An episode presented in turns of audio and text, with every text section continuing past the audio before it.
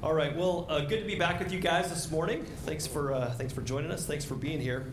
We are on week number three of a series that we've been doing here at Ignite called Pause. And uh, this series is all about learning to sort of hit the pause button in our lives, and to, uh, in order to sort of wait on God, in order to, to sort of create some space for God to work and for God to speak and for God to lead and that kind of stuff. We've been talking about saying, boy, we live in, a, in really an instant gratification kind of culture and environment, don't we? We're used to getting what we want when we want. This is the age of cell phones and Netflix and on-demand movies, and you know, you push a button, even Amazon, right? You push a button, and almost instantly you have access to anything you want. You know, millions and millions and millions, billions and billions, probably pieces of information and and things you can order and things you can watch and things you, can, I mean, all this kind of stuff. It's it's sort of information overload to the point where it trains us, right, day after day after day after day. It just it trains us on impulsivity, on just on just getting whatever we want whenever we want, that kind of thing. What we've been saying is that God says throughout the pages of His book, He says, "Boy, if you could just learn to pause." There's a better way to live right there's there is something better than just than just impulse than just whatever i want just kind of going after an instant instant this instant that all that kind of stuff he said if you would learn to pause and look to, look to me. God says, man, I've got something way better in store. If we could just learn to, to leave room and space for God to lead and guide and work, if we could learn to pause and turn to Him, it would revolutionize our lives. Today, I want to talk about kind of take it the next step further, I want to talk about learning to pause rather than what I'm calling, rather than just presume, rather than just take matters into our own hands, rather than just live on impulse, if you will. I'm going to start out by uh, telling you a story about uh, the, the early days of Tina and my love. And so I'm talking about our dating days a little bit. Tina and I met at a, uh, a small college in the middle of Iowa called Central. It's a, it's a small liberal arts college. And uh, I was a year uh, ahead of Tina. I always tell her I'm older and wiser, you know, kind of thing. But she doesn't mind. But, but, but uh, so I started a year ahead of her, but I, I came to Christ my freshman year in college. So by the time Tina and I met, um, was pretty darn set on like, hey, I want to I want to follow Jesus, and uh, uh, and so if you kind of trace our our uh, relationship through the years, uh, we did a lot of things right. There's a lot of things that went well. Like we started out just as friends. We were friends for several years. At least two years. We kind of did life together. We were part of the same kind of student ministry on campus. It eventually became uh, associated with InterVarsity. And uh, so we worshiped together. We were in Bible studies together. We uh, were in leadership and diff- different things together. We kind of just got to know e- each other and just kind of got to, to do life together. Well, after my junior year uh, in college, I took some time off and I went and did missions in Russia for a while, came back, and Tina and I finished up our, our senior year of college together. And that's we then we started hanging out a little bit, we were kind of like, gosh, I kind of like you, you know, kind of, kind of nice. I kind of like spending time with you. But uh, even even then, I'm sorry, just remove that from your memory. like if you can blot it out, no. But anyway, but uh, even even then, I mean, there were some things that we did right. Like there was, uh, we wanted Tina and I both wanted uh, to have lives that honored God, and so even before uh, we started really dating and, and, pursuing that kind of thing, I took some time and I paused and I went. I, I spent some time praying. I spent some time seeking God. Even got some counsel from uh, some, from, from some other Christ following friends about whether they thought this would be a good idea and, and that kind of thing for for Tina and I to start hanging out. And so and I kind of felt like I got the green light from God. Like yeah, this is from me and and. Uh, this is honoring uh, to me and that kind of thing. And so we started hanging out and getting to know each other. Uh, trying to think what to share, what not to share. One of the things we were committed to uh, is is uh, I mean purity was a big deal for us, and so uh, it was something that we said up front. We said, you know what, we're not even going to kiss. I'm not even going to kiss you until we know for sure if we're going to get married or not. And so we didn't uh, until we were engaged. And and what that did is it allowed some space for us to get to know each other's heart and character and and uh, got to watch each other's love for God. And I have to say, it's a pretty amazing thing. There's some things that went really well. As you can imagine, uh, we started, uh, you know, moving down this road. It didn't take long before, like, yeah, she's the one, right? and and, uh, and so we got engaged not long after that. And, uh, and like I said, we had a pretty good start, but it was at the point that we started moving towards marriage that things got a little bit wonky on my end, especially. And here's what I mean by that I, I had prayed about, I had paused, and I had sought God on the front end, but now that we had gotten engaged, it was sort of like, I know how this all plays out right? Like, I got this. I can picture it all in my mind. I'm a visionary by nature. And so I had plans, I had thoughts. And so we started preparing to get married. We started preparing for the rest of our lives. And I'm just kind of executing plans. I'm thinking, you know what? We've been a part of this awesome student ministry on campus. And so I can see this playing out. Of course, I should, you know, jump on board. I don't even need to pray about it really, like a little bit, but like, I, I got this. Like, I know, of, of course, we should be, we should go on staff and work for them. And so I had this whole plan in my mind. We're going to get married this summer. We're going to move to Arkansas Arkansas. Why in the world I thought that was from God, I still don't know. Moved to Arkansas and be a Razorbacks fan, you know, kind of thing. And we would work on the university campus there. And so we thought, okay, this is going to be great. I mean, this is all, you know, everything's sort of working out.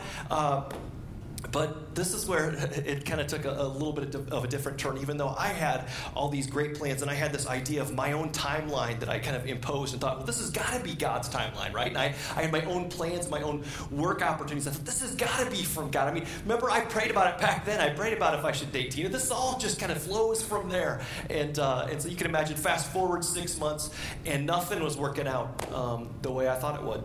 Um, Tina was like, man, I feel like we're rushing to, to get married. And she's like, I, I think. I think maybe we need to pull back the reins and slow things down a little bit. And I was like, I have no idea what you're talking about. this is clearly from the pit of hell, right? I mean, like, you just need to get on board with my plan here. Uh, things with uh, taking this other job in Arkansas didn't work out. I mean, could have, but we just felt terrible about it every step we took until we finally had to pull the plug on that. And all of a sudden, six months later, we find ourselves still engaged, but living in separate states, working in church, different churches, and, and thinking, where is this going, God? I have no idea what you're doing. So things were not good. That was a hard season. I hate long long distance relationship kind of things. I don't know about you, but uh, it was rough. But it got rougher. Uh, one of the one of the ways that Tina and I were staying connected during that era is we would read books together, and so we were reading a book called uh, we did quite a few relationship, marriage books, some of that kind of stuff, and so we read through this book called Fit to Be Tied, and it was a book by Bill and Lynne Hybels um, talking about kind of the, the dating and the courting uh, stuff and starting out right so that your marriage will be on a solid foundation. And uh, there was this one part where uh, the authors were saying, you know, it takes, in order to have healthy marriage, it takes two healthy individuals. And so he talks about that they had been dating for several years when they started noticing there's some unhealthy patterns, some unhealthy things going on in their lives, and they said, you know what? I think we need to take a big pause. We need to take a time out here and sort of back off, slow down. In fact, they ended up uh, going cold turkey and not having any contact with one another for like a year or something like that, six months to a year. And, uh, and, uh, during that time, they just worked on their own hearts and they worked on their own relationship with Jesus. They tried to find some healing from stuff in the past and this kind of thing. And so Tina's reading this and I'm reading this, and Tina's like, you know what? There's something that, that I feel like is from the Lord about this. She's like, and I'm wondering if we don't need to hit the pause button and take a break as well. And I'm like, no. there's, there's nothing about that. No. And she's like, well, here you know, being the more godly of the two of us, she's like, she's like, she's like, well, what if we just pray about it? And I literally, I can remember thinking to myself, I don't need to pray about it. Like, I don't, I don't need to pray about it because I understand what God's will is. This is not from God kind of thing, right? You, I, mean, I, didn't actually say it quite like that, but that's what's going on in my head. And uh, and finally, she convinces me because she can be very persuasive when she wants. Because I kind of liked her, but but she's but she's like she's like, what if we take a couple weeks and we just fast and pray about it, and when we get back together, we'll just see if God's kind of spoken in the midst of it. And so we I agreed to it. I'm like, fine, you know. so we we fast and we pray for a couple weeks. We get back together, and she's like, yeah. I think this is from the Lord. The more I pray about it, the more I'm, I'm like, I think this is what God's asking of us. And I'm like, I don't think so. I still don't think so. So, so he said, okay, well, we're going to go back at it again. We're going to spend another couple weeks fasting and praying. And I'm like, you know what? I'm getting hungry. like, and so at this point, I think I better, you know, start praying, like for real here. And it was in that moment when I was almost forced to pause. It was in that season that I felt like I really heard God speak. and I, I heard him, of course, not audibly, but sort of in my in my own spirit, just sort of uh, say, you know, will you trust me with Tina? Will you trust me with this relationship? And will you will you do what I'm asking you to do? Will you surrender this relationship to me, or is it more important than me, kind of thing? And so I I was like, okay, God. I mean, kind of went through a process and kind of opened up my heart and my soul to the idea and came back and said, okay, I, I, I agree. I mean, I've been kind of a jerk. but, uh, and so we did the six month thing. We did no contact, no communication for six months during that time. We did some individual counseling stuff. Uh, we learned a ton about who we are and who we aren't. We found some healing. I have to say, I mean, God did some stuff in us uh, during that era that was unbelievable. I mean, just transformational. It changed. Uh, uh, I mean, we changed like just a ton in that era.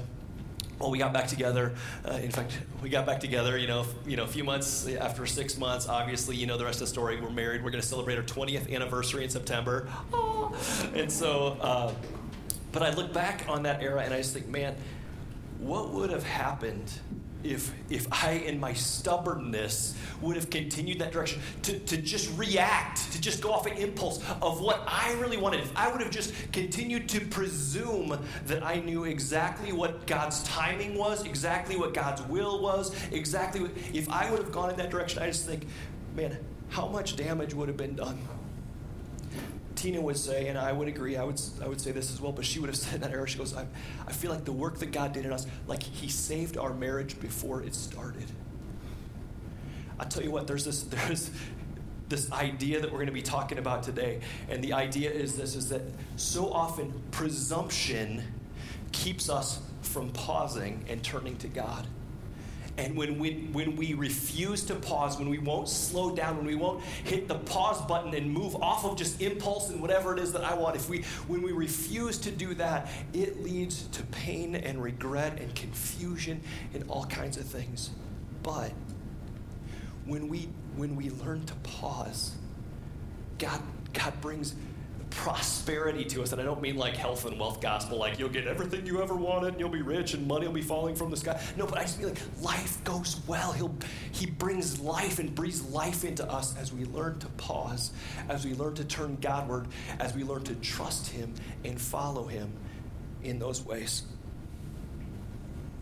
Sometimes presumption keeps us from seeking God. Sometimes uh, presumption keeps us from, from slowing down long enough to even ask the right questions. Keeps us from pausing and leaving space for God to intervene, for God to work, for God to lead. And so often we miss out on God and His best plans for us, His best stuff for us as a result. And I think we're all guilty of this sometimes. I, I, I tell a funny story about me and about us but I think all of us do this sometimes, don't we? We just, presumption sort of gets in the way. Let me give you some examples. We'll try to uncover the need here. How many people in the room have ever gotten a significant raise?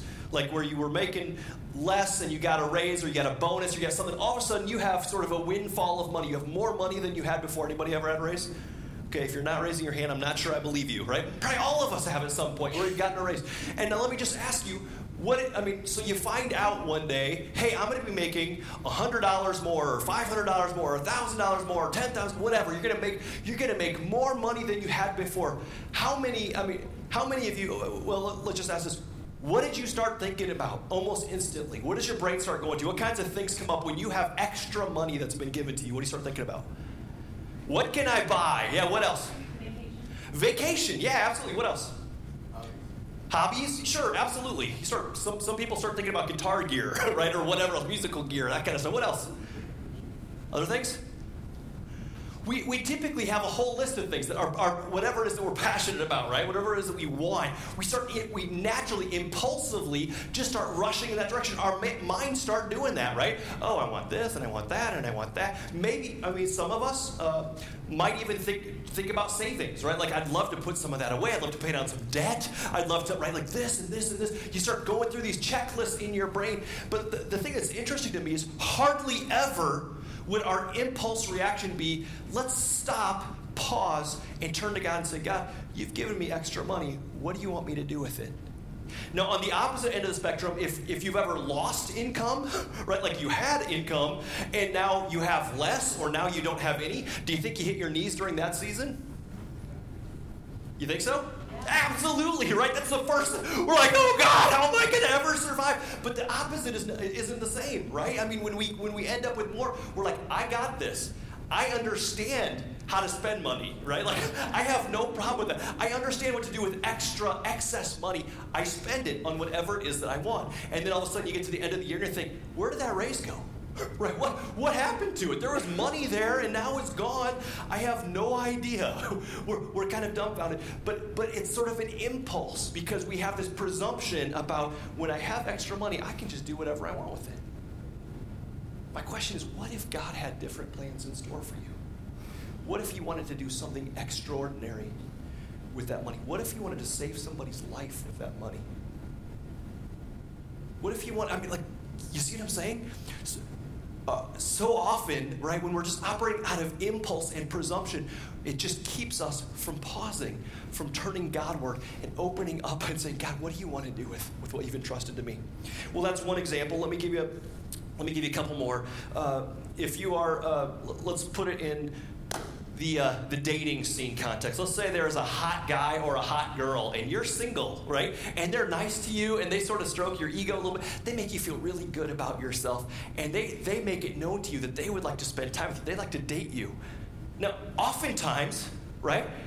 It doesn't require much thinking. It doesn't require much praying. It doesn't. I mean, I like them. They're nice. They're fun to be with. I don't want to be alone. I right. I mean, like I, I want to be married. It's something I desire. I'm not sure if that's going to happen. I'm not sure. There's a whole bunch of people that want to be with me, and so we oftentimes, without pausing, without doing anything, we're like, well, heck yeah, like we know what to do with that. Somebody attractive wants to be with me. I'm single. You say, yes, right.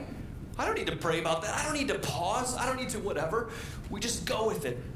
One more example. How about uh, how about in house shopping or whatever? You go to a bank, you get pre-approved for however much money they say is this is what you can afford. They tell you this is what you can afford to, to buy a house, and so you've got this amount of money. And how much, when you go looking for a house, how much of this do you think that you go looking for? You go looking for all of it, right? Like, because we understand how this works. Why in the world would I get an apartment if I could have something better? Why would I get a one or two bedroom house if I could get a three or four or five bedroom house? Why would I live in that neighborhood if I could live in this neighborhood? We always think about how can we possibly get the, squeeze the absolute most out of, get the absolute most uh, out of you know that, that amount of money or whatever. How do we get the most house for that? Because that's better we think. I don't need to pray about it. I don't need to think about it. That's what i, I bigger is better more is better. So of course i would go in that direction. Am i just talking to myself or you guys you guys smell what i'm stepping in here? Do we do that kind of thing? Do you see that tendency? Presumption in our head, what we presume, the things that are sort of our gut, our impulses, those kinds of things, keep us from pausing and turning Godward and finding and experiencing His best as a result.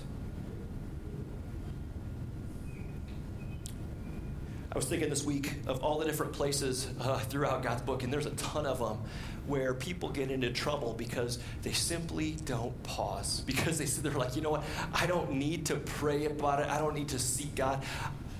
I know what to do. I know what to do. And I was thinking, man, how many times have we read the human story, our story, right, in the pages of Scripture where, like, this is what happens, and man, pain comes as a result, or loss comes as a result. I was thinking of a story from uh, Numbers 13. It's about God prompts Moses to send out 12 spies into this amazing land that, that God has promised to give to the people of Israel. So he sends them out. Uh, the problem is that it's occupied at the moment, right? And so he sends out 12 spies to kind of check out the land before they cross over, and, and uh, God has promised to give them this land. But, but he's, they kind of send spies out to check out the territory, to kind of see what it's like. And all 12 of them come back and say, Oh my goodness this land is amazing, right? It's, it's awesome. It's better than I could have imagined. The, the way they describe it is they say it's a land flowing with milk and honey, right? Which is sort of code word saying it's very prosperous, right? It's, it's, it's a good land. There's all kinds of stuff growing there. It's abundant. There's going to be, uh, uh, you know, all kinds of crops. It's going to be amazing. But 10 of the people, 10 of the spies that came back said this, oh, it was a really good land. But they said, but the people that live there and the, uh, are powerful, and the cities are fortified and very large. And what are they? And, and, and we kind of know what to do. They're doing a cost benefit analysis saying, we know we've got this number of uh, farmers and whatever over here that, that, that constitute our army, right? They're saying we checked out the land over there and they're fortified cities they've got for real soldiers. They're big and scary. And, and they're like, I don't think we can take them. And so, what's their suggestion? When we're afraid, what's, what's our impulse oftentimes? run away, run away, right? So, so they, they're like, no, there's no way we can take them. They don't pause, they don't think about it. There's no insertion of God or what He can do or His will or His plans. And so they're like, no, these people are too big. The cities are too big and fortified. There's no way we could ever do it. And so the people. They, they persuade the people of that day. So instead of going into a land that God had promised to give them, what do the people do for the next 40 years? They wander around in the desert. A journey that should have taken 10 or 11 days takes them 40 years. And the entire generation, including those 10 spies, die off in the desert. Two of the 12 spies have a different. Before I even go there, I just I found myself wondering this week and just thinking, man, I wonder if those 10 spies, I wonder if they ever regretted it.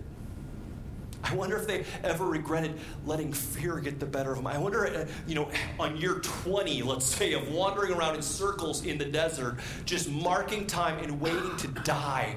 I wonder if they, uh, there was ever a moment of clarity where they said, you know what, if only we would have paused and sought God, if only we would have gone over and experienced for ourselves this amazing land that God had promised to us If only. the two spies, there's two of the spies that came back. They saw the same good land, they saw the same uh, armies and giants and fortified cities and all this kind of stuff. But, but as you read through the story, there's like a place where God gets inserted into the middle of it. It's not just reaction out of fear. It's not just, oh man, I know what to do when there's big, scary people, we run away kind of thing. There's a pause, and there's a moment in where they said, you know what? It's true but they said, our, our God is bigger. He's able. He could give it to us today. He could work in ways that we never could. They're the only two people that are allowed to enter the promised land 40 years later to settle, to, to, to settle their families into this amazing land. I found myself wondering, I wonder how often you and I miss out on promised lands that God has for us because we simply presume we know what to do rather than to pause and to see what God can do. Without a pause, people plunge into confusion and pain and despair. But when we learn to pause, we prosper, right? We experience God's blessing and favor and everything else. Another classic example uh, that we where we see this is a story of David and Bathsheba. David, good guy or bad guy? Good guy, right? He's referred to as a man after God's own heart, a godly guy. He was a, one of the rare good kings. In fact, probably the best king in the Old Testament, the best king in Israel's history. But there's a moment in which the pause doesn't come for David, and man, it wreaks havoc for generations in his family. Let me read you a little bit of the story. Uh, comes from 2 Samuel 11, 1 through 5. It says, In the springtime, at the time when kings go off to war, but David didn't, David sends Joab out with the king's men and the whole Israelite army.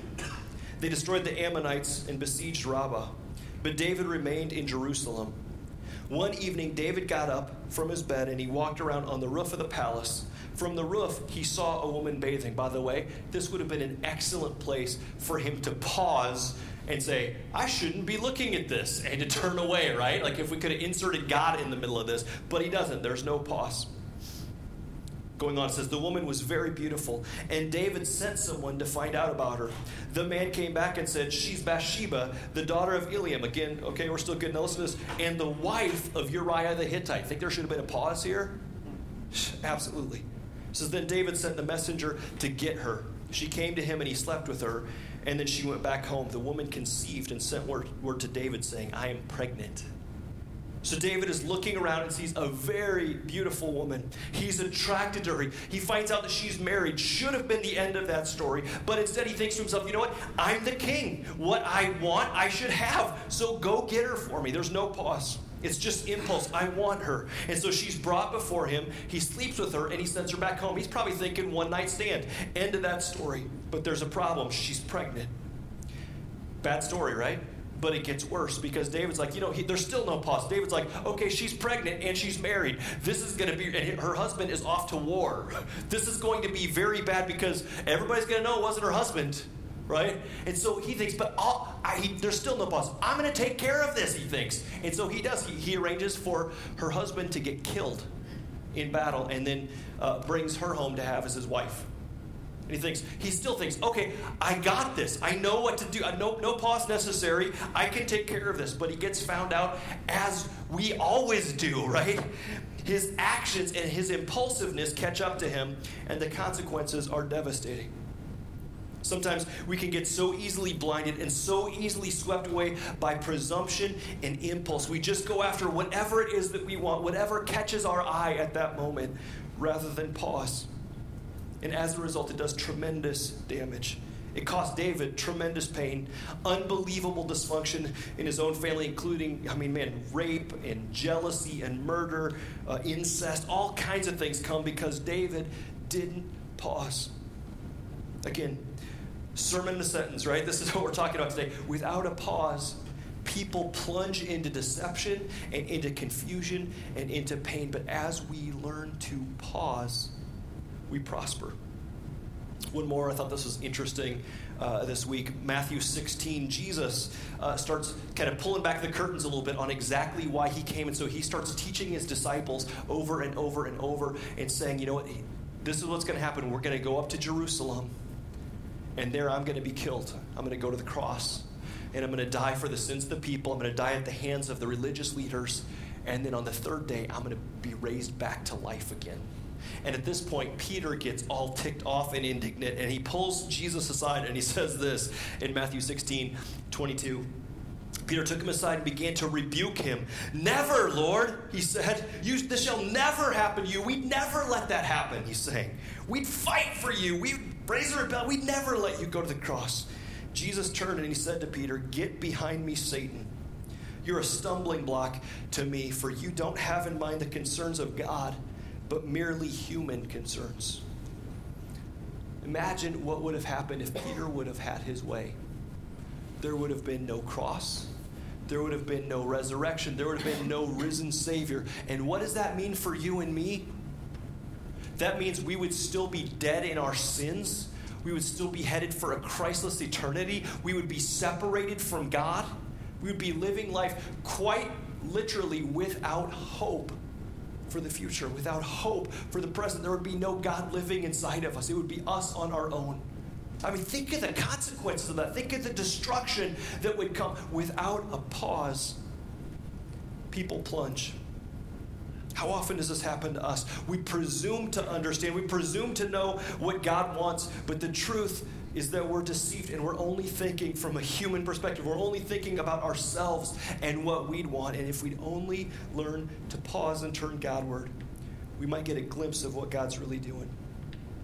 Well, let's turn the corner uh, for the rest of the time. I want us to look at one chapter in the book of James that kind of deals with this. And I'm going to start out kind of towards the end of the chapter, and then we're going to switch around and come back to it in a little bit but I think it kind of captures this uh, pretty well. James 4, starting with verse 13, says this. This is James, the brother of Jesus.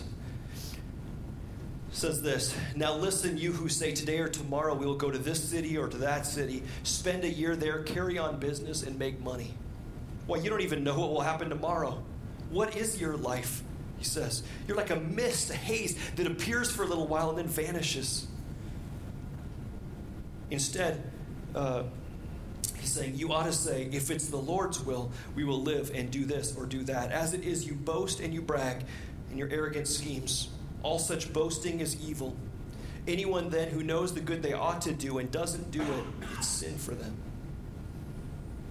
I read that, I read that this weekend, I'm thinking, that's what we do though, isn't it? We, we scheme, we come up with ideas, we plan things out in our minds like, I got this, right? I'm gonna go here or there, I'm gonna go make money for a while, I'm gonna go be with this person. I'm going to go do this or that. I just, it just makes sense. I did a cost benefit analysis in my head. There's no need for a pause. I don't have to pray about it. I got this. We do that, right? He's saying, this is what happens. And he's saying, man, what is your life? Don't you understand? He's like, he's like, it's like, it's like fog on a mirror. It's like you go up to the window in the winter and you blow hot air on it. And you know how fog's up? And as soon as it gets, you, you stop breathing, what happens? You can watch it disappear, right? It's like, what's your life? You're like that. Instead, you ought to pause. And you ought to say, you know what? Instead, seek out God's will. If it's God's will, I'm going to do this. I want to follow him. I want his plans. I want his direction for my life. Instead, we ought to pause and follow him. One of my uh, best friends in college, a guy by the name of Kevin Hackert. Kevin uh, was. I mean, about as good as you get in the whole college game. He was great. He had an A average during his four years at college. He, uh, I mean, he was an All American athlete. I mean, he was great that way. He was, uh, you know, president or something of the student council, and one of the officers anyway, the student council in our college. I mean, he just. He's a good looking guy. Everybody liked to be with him. He was friendly, uh, all that kind of stuff. I mean, he was kind of winning at the whole game of life. And I can remember, uh, I mean, I can remember there was a season he, he was a computer science major, and so it's getting towards the end of his senior year, and uh, and he's trying to think about what am I going to do with the rest of my life? And he has this little stirring that's going on in his soul, just a little bit, and he's, he's wondering if God isn't calling him to something, whether missions or you know some some sort of ministry or some sort of whatever. And he starts he starts thinking, yeah, I mean maybe there's something going on there. But the problem is is there's this there's this battle waging within him because he'd gone and had uh, four or five different interviews at four or five different companies in the region, and he got offered all of the jobs, four or five of them including uh, what was the most lucrative job offer of anybody at our college that year. It was a ton. Somebody was offering him a truckload of money to come and work for him. And, and he was torn. I mean, he was wrestling with this. And he's like, you know what? I mean, that's just what people do, right? I mean, this is what all this leads to. You do all these extracurricular activities. You go to college, you work your butt off, you do all these things so that you can get a good job, so that you can make a lot of money, right? That's, that's sort of the American way. It's what we do. I don't need to think about it or pray about it or whatever. And yet there's this little stirring that's going on with him. And so he's wrestling with his decision. He shared it with a few uh, of us that are his friends. And in the middle of that, he reads this passage from James 4, because uh, he even he even even got to the point of him saying, you know what, maybe I could just do it for a year or two. I could just go to that city. I could make some money, right? And it would be I could store it. I could put, put away tens of thousands of dollars every year. He's like, after just a handful of years, I could be set for life. If I wanted to do missions or ministry or something later on in life, I could probably just pay cash for it, right? I, I'd be set. Like it just makes sense. I did the cost benefit analysis. I don't need to, you know, I, don't need to figure this out. This make, just makes sense. So it's in the middle of that that he opens up the book of James and he starts reading in his personal time. He reads James 4 that says, Now listen to you, listen you who say, I'm going to go to this city or that, make money, carry on business, and do that. He's like, What is your life? You're, you're like a mist, a haze that vanishes after just, you know, just so briefly. He said, Instead, you ought to say, If it's God's will. What he heard in the midst of that is he heard God saying, Would you pause? We just I mean I know what your plans are. I know what your knee-jerk impulsive reaction is is to go over here, but would you pause? And I might call you to do that, but would you pause and actually seek out my will for you? Instead of just assuming, instead of just going in that direction, would you pause and turn Godward and seek out my will? Over the next few weeks, he did that, and God called him to, to pause from that direction for a few years and go do some mission stuff and then God brought him back. But I'll tell you what, it was in, it was in that era. God transformed his life. It was a huge lesson. It, it affected who he became, it affected his, the, the entire trajectory of his life.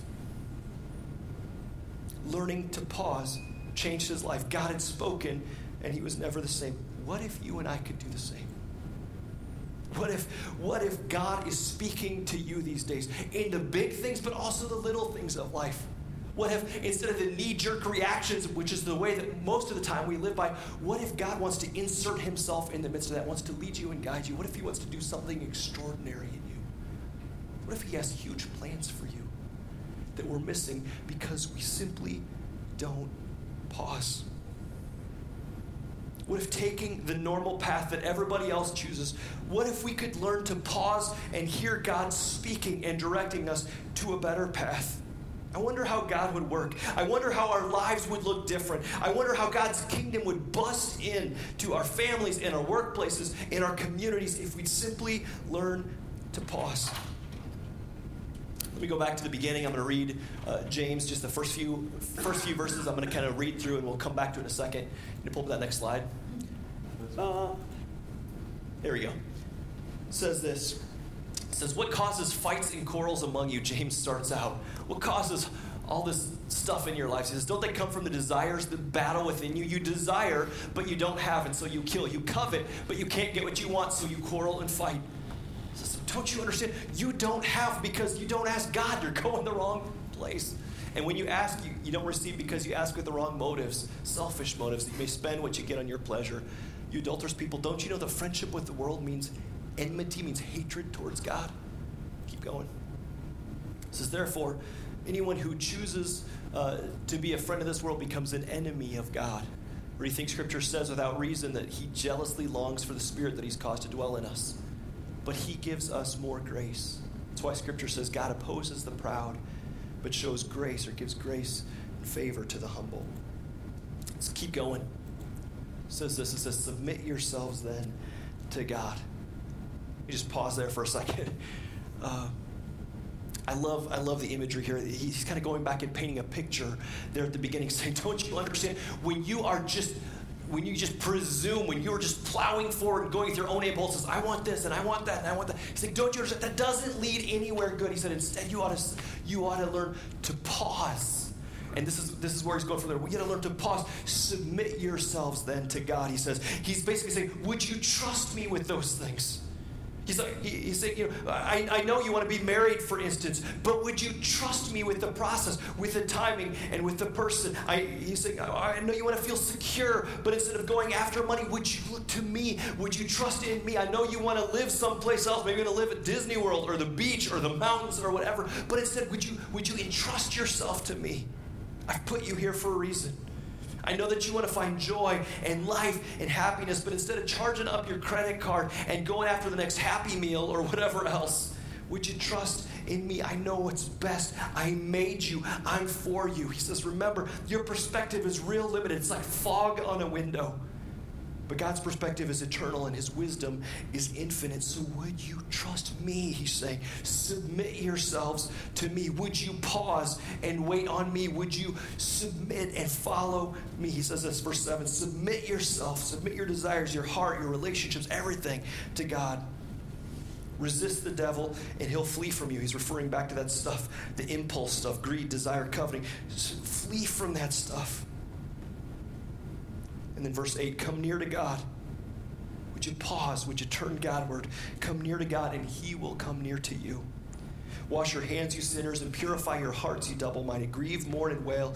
Change your laughing, laughter to mourning and your joy to gloom. It's sort of a picture of repentance saying, I know, I know the impulse. I know where you've been heading. I know this direction. But would you pause? Would you turn back to God? Right? Would you repent of that? Just going your own way, doing your own thing. Would you turn away from that, turn back to God, and find life? And he ends by saying, Humble yourselves then before the Lord, and he will lift you up. Entrust yourself to God, and he will lift you up. He'll bring you life. Crazy, I'm going to wrap up here quickly, but let me just kind of say this. God, God in the book of James, uh, I just was struck this week, he's painting two different pictures, right? The first picture is the picture of what it looks like as we just sort of go on impulse, as we just sort of go with our own plans, our own presumption. And he paints a picture of the consequences of that. He says, but there's another way, there's a better way. It's over here, it's found as we pause, as we turn Godward, as we entrust ourselves to him and their benefits. I kind of uh, kind of threw these together. Self uh, put verses next up. Go to that next slide if you would. Oh, maybe. Yeah, there it is. He said the first the first path, he said that presumption, that just sort of going our own way, it's marked by this is what James 4 says. It's marked by strife and quarrels, verse 1. It's marked by that insatiable materialism, like I need, I need, I need, gimme, gimme, gimme, but it's never enough. Never enough. Uh, kind of thing. Third one is hopelessness and dissatisfaction. That's verse two. Egocentric, sort of all about me lifestyle and the wake that comes in our lives when that happens. Verse four says this hatred towards God. And, and, and the last one is it just brings destruction and pain. He's like, that's one way to live. Do you think he's painting a good picture or a bad picture? Like, that's not the way you want to live your lives. But if you would learn to pause and turn Godward, he's saying, I got something better in store. Without a pause, people plunge, but when we pause, we prosper. Go to that next slide. Oh, the pause, like that kind of life, that friendship with God. He says, it's marked by this, it's marked by, He gives us more grace, unending grace, right? The favor of God, verse 6, submission to God, verse 7, freedom from the devil's schemes, verse 7, closeness to God, draw near to Him, He'll come near to you, right? Verse 8, purity uh, is verse 9, or verse 8, and uh, it, of course, verse 10 says, man, as we entrust ourselves to Him, He will exalt us. It's like God is screaming through the pages of his book here. He's saying, There is a better way to live. God's desire is not for us just to cruise through life on autopilot, just being enslaved by our desires and our wants. We're meant for something more. Again, God says, pause and turn towards me. Entrust yourself to me. I want to do life with you, God says. I want to teach you and lead you. I want to guide you and fill you and help you to become all that I imagine you can be all that I've made you to become. I've got huge plans in store for you. I, it's better if you'll simply learn to pause and turn towards me and follow. One more story, and we'll, we'll be done for the day. I can remember uh, several years ago, I watched a NASCAR race, which is not something I do all that often, but uh, we were in Wisconsin at the time. I had a lot of friends that were NASCAR fans. I turned it on, and they happened to be uh, talking about that day, about an era, a time when uh, when race uh, racers, drivers were on their own, pretty much. They'd be going around the track. They had no communication with the pit or with their with their crew chief, and so they had to keep track of all this kind of stuff on their own. They had to keep track of what place they were in, where you know who they were go- coming up against. They had to keep track of how much fuel they had, how the tires were doing. They had to do the sort of mental calculations of do I need to stop and get more fuel or get different tires, or do I have enough that I can finish the race? They had to do all that kind of stuff on their own. But then, like 20, I don't know, 25, uh, maybe plus years ago, something like that, uh, the NASCAR made it legal for in-helmet um, communication, so so that the driver could be in direct communication with their crew chief. And at that time, when when all of a sudden the communication line had been opened up, how many of the drivers do you think? decided, okay, I think I might want to have that. I think I might want to be in that constant communication with the crew chief. How many would you guess? All of them, right? Because they recognize there's there is somebody out there that has more wisdom, has better perspective, I mean a broader perspective. They can see the whole of what's going on. They've got other other resources available that you don't have. Of course, you would want to stay in constant communication with them. Well, friends, uh, the same is true with us. The same is true with us, right? We have a God, the living God who wants to do life with you. He wants to speak to you. He has better info available than what you and I have. He's he has a better vantage point than where we're sitting. He really wants what's best for you. He wants you to succeed in life. And he's just encouraging and speaking and almost begging us, saying, Would you learn this week? Would you learn? Would you be willing to pause? When there's a decision to be made, would you learn to pause? And turn Godward. Don't just do the impulse thing. Would you learn to pause? When you get up in the morning, would you learn to pause? Would you open up His book and learn to hear His voice in the pages here and say, God, I want to, I want to be led by You today. I want to be filled by you. I want to live my life with you today. Would you learn to pause when things are going great and we're getting raises and you know everything's going our way? Would you learn to pause and turn God and say, God, this we recognize you tell us that every good and perfect gift is from you, so it's from you, so thank you. But also, what do you want me to do with this? This life, this opportunity, this day. I've got a friend uh, that goes through the day, and every time he sees a doorknob, it's a reminder for him to pray and to turn Godward, to pause. Before he opens the door, uh, he'll, he'll just kind of say, you know, kind of in his head, just say, God, I don't know what's on the other side of this door. I don't know what opportunities, what people, what problems, what situations, but but I just want to pause and just recognize that you're with me. Just pray that you'd lead me and guide me, give me your wisdom. I want to follow you today. Maybe we, as we just sort of go through it, maybe we need to do something like that just as a reminder to pause and in, in our own souls just turn Godward. Maybe there's things that are going well, maybe things are going terrible. And we just need to hit our knees and just pause and, and pray and say, God, we need you. Would you come and intervene? Would you give us wisdom to know next steps? Would you open doors that we never could? Would you, would you have your way in me? Friends, there's something better. There's life. God wants to, to breathe life into us as we learn to pause and turn towards Him. Let's close in prayer. God, that's our cry. That is our heart and our desire uh, today. Lord, would you teach us to do life with you like that? Would you teach us to pause? Lord, it's hard. It's sort of countercultural in our day, and we are so conditioned to just go with whatever we want, whatever we just impulses is hitting us right now, whatever catches our eye.